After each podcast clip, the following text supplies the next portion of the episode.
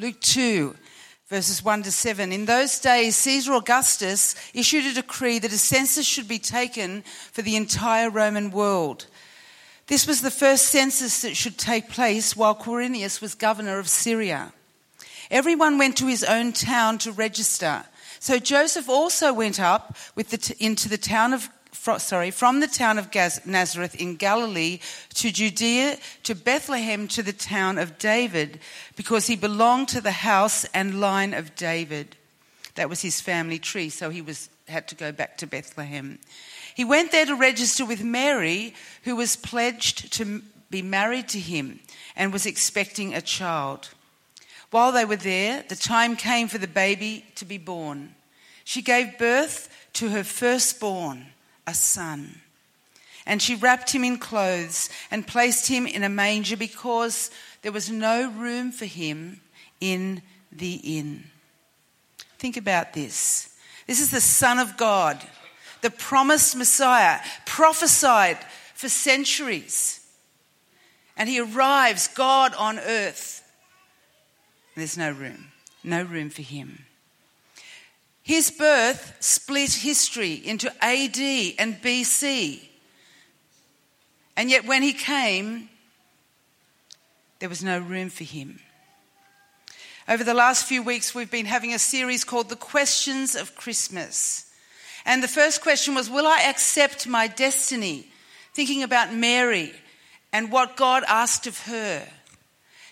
The next question was, Will I obey, obey God even when it doesn't make sense? And we looked at Joseph, and for him, it really wouldn't have made sense, but he was willing to obey.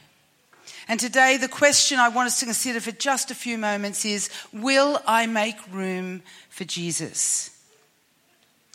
You know, when we think about the story, we can sort of get down on the innkeeper because he, you know, had, wouldn't make room for Jesus, wouldn't find a place for him. But I think we, we shouldn't be too harsh on him because I think that in our culture, we do it. We shut Jesus out. You know, in, in classrooms, in public school classrooms, no mention. You are not allowed to tell the story of Jesus. And so, therefore, we've shut him out. There's no room for him in our classrooms. Over the past few decades, we've shut him out of many rooms in our culture. We've shut him out of courtrooms and out of rooms of parliament. People even shut Christmas, Christ out of Christmas by putting an X instead of his name. We're basically saying when that happens, time and time again, sorry, no room, no room. So, why is it that people don't make room for Jesus? I think, first of all, it's because basically they're just not aware of him. You know, in this room, there are TV and radio waves traveling through this room. We can't see them, we can't even really feel them, but they're there, they're real. And if we were to tune into them, we would actually receive a message, a, a picture, something as a result of that. And it's like Jesus, he's everywhere. But people just aren't aware that he's around. They're sort of, they can't tune into him. I mean, even in the Bible, people were with Jesus. Uh, there was Jesus was walking on the road to Emmaus, and his two people that actually knew him were walking with him, but they didn't recognize him. They were unaware that they were talking and walking with Jesus. There, were, there was the woman at the well and uh, she came to Jesus and she had no idea who she was talking to. She was unaware she was talking to the Son of God. And I think it's the same today. Jesus shows up and people just aren't aware of him.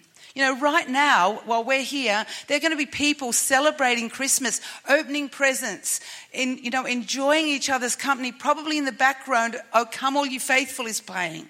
Come, let us adore him, Christ the Lord. That's going to be going on in the background. yet they're fully unaware that Jesus is actually present. And sometimes, you know, even when we do know Him, we get so busy, our minds so crammed full of stuff that we just haven't got time to think about Him and even recognize He's with us, that He's working in our lives for our good. And I think that's another reason why people don't make room for Jesus because basically their lives are already full. They've got everything. The rooms of their, their life are jam packed full, so there's absolutely no room to t- put anything more in.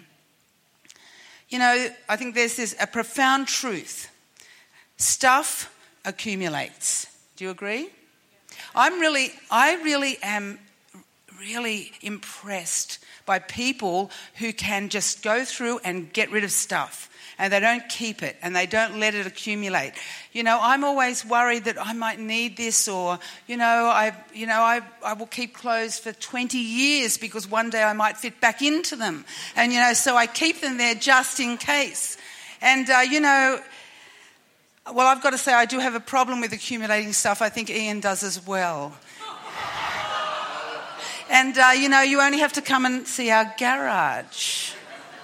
You know, our garage, a garage is actually meant to house cars, but ours are on the driveway because our garage is full of stuff.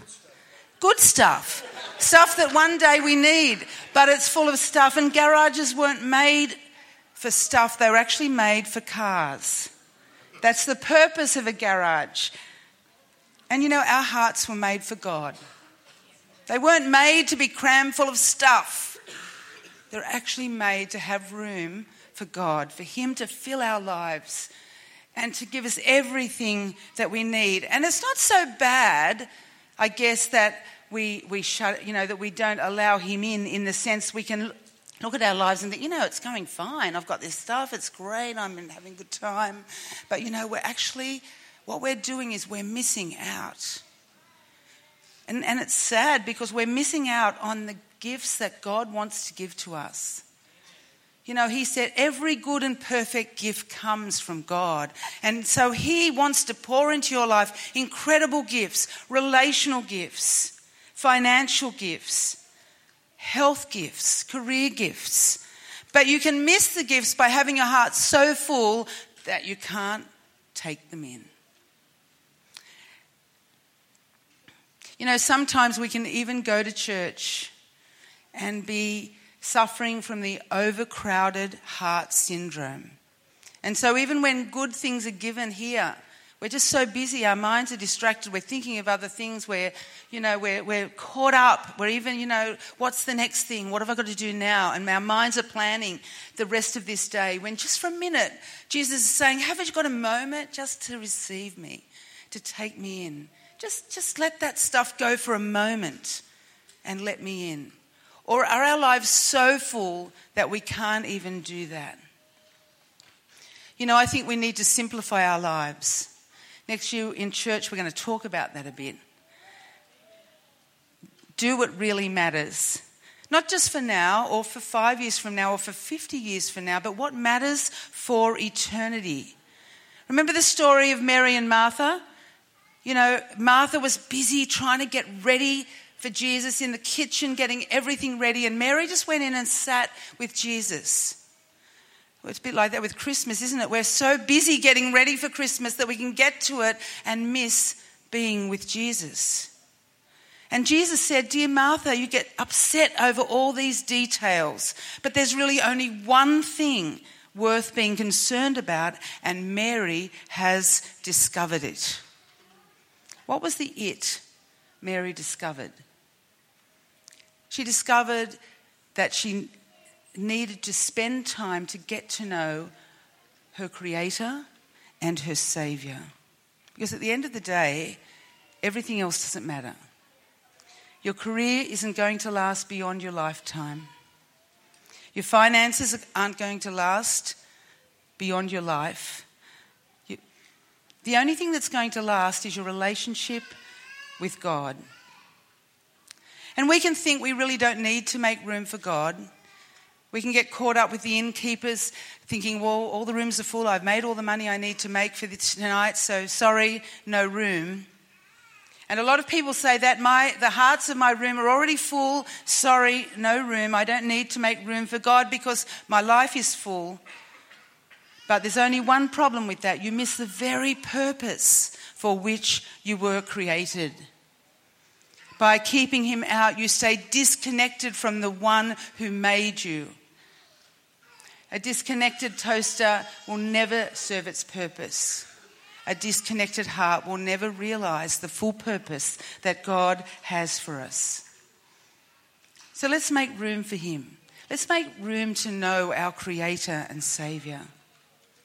Let's enjoy a life of purpose. He came to give us peace and power in our lives. And if we allow Him in, if we make room for Him, we will be able to receive all that He has promised for us.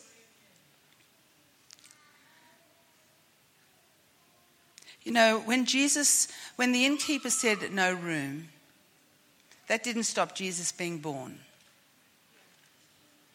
My actions of shutting Jesus won't, you know, out of my life won't stop him from fulfilling his plan in history. And history is his story. When the innkeeper said no room, it didn't hurt God, it just hurt the innkeeper. He missed the biggest blessing of his life. He missed the privilege of housing the birth of the Son of God. And the same is true for us. You may say, I'm not going to open my heart to God, or look, I'll give him one room, I'll give him the Sunday room, or I'll give him the Christmas room or the Easter room. But I'm not going to give him my sports room, I'm not going to give him my, my finance room, and I'm not going to give him my family room. I'll keep those for myself. You know, when you do that, you're not going to hurt God, you're just going to miss out. You're going to miss out on the blessing that He has for you. We all love testimonies, don't we? And I'm going to ask Adam to come now and share the innkeeper's testimony as we bring this time to a close. And then following this, we're going to have an opportunity to partake of communion in a different way. It will be brought around to you. But this, this morning, I'm going to give you the opportunity to make room for Him. Maybe you never have. Maybe you've never actually made room for God in your life. Well, take this this morning, and what it says is that his, the, the juice symbolizes his blood. He died so that we could be set free, our sins could be forgiven. And the bread means life. He's going to give you life in all its fullness. And so we identify with that by taking communion and remembering what he did and what it means for us. So, for a moment this morning, can you take, make room for him? Maybe for the first time ever. Or maybe he's saying to you this morning, Can you make more room for me? So after Adam um, shares this testimony of the innkeeper, Phil's going to come and lead in worship and, and you'll be waited on for communion. Take this time just to make room for Jesus. We've got a few moments on his day. Let's make room for him the testimony of the innkeeper, or the innkeeper's point of view. It was the busiest season I had ever seen as an innkeeper, a once in a lifetime business bonanza for me, courtesy of Rome's Caesar Augustus, who demanded everyone return to their town of birth for a census. My inn was booked solid for a month. I could ask any price I wanted, and still it was packed out night after night. I hate the Roman rule over our land, but in this case, Caesar did me a big favor because that month of income has set me up for life. But then that couple showed up. I, would already turned away dozens that night, so I, I didn't think twice about it. How was I to know who that couple was? They looked no different than a dozen other families that I'd already turned away. How was I to know that they were unique? They were special. So I just said, sorry. We're booked. We have no vacancies. There's no room for you. As I said those words to that very young couple, I saw a, a worried husband and a young girl about to pop from her pregnancy. I didn't write this. So I thought I would at least, it does get better. So I thought I would at least do them a favor and allow them to sleep with the animals in the stable back out behind the inn. Obviously, I didn't know who it was, and I didn't know the importance of that baby that she was carrying. But now and for the rest of eternity and all of history, I'll be known as the guy who said, Sorry, no room. I'm the guy who put the savior of the world out back with the animals. That's my legacy. Here we go. And my name is the Mr. No Room for Jesus guy. In fact, that's the only thing anyone ever knows about me, including you, that I made no room for Jesus. So at least let me share with you a few things I've learned from my mistake. First, Christmas is all about making room for Jesus in your life. If you miss that, you don't get it. You miss the meaning of Christmas, you miss the meaning of why Jesus came. Second, beware of busyness.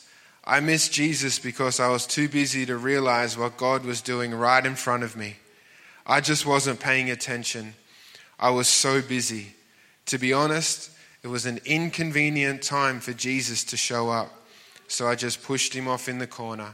And now that I think about it, it seems that there was always something, some reason, some distraction, some inconvenience, some other preoccupation to use an excuse to not make room for Jesus. If I had realized that I would have moved somebody out, I would have given him my room. If I could do it all over, I would have given him the whole inn. I think that's what God is asking each of us to do this Christmas to make room where there's been no room. I missed the knock on my door, but for you, there's still time to receive Him. There's still time to look at your life, to consider if your rooms are filled with what matters most or just cluttered. You have time to choose Christ over clutter. You still have time to reserve a place for the most important guest of all. When he knocks, you can give him the welcome and the reception that he deserves as your creator and savior and king of kings.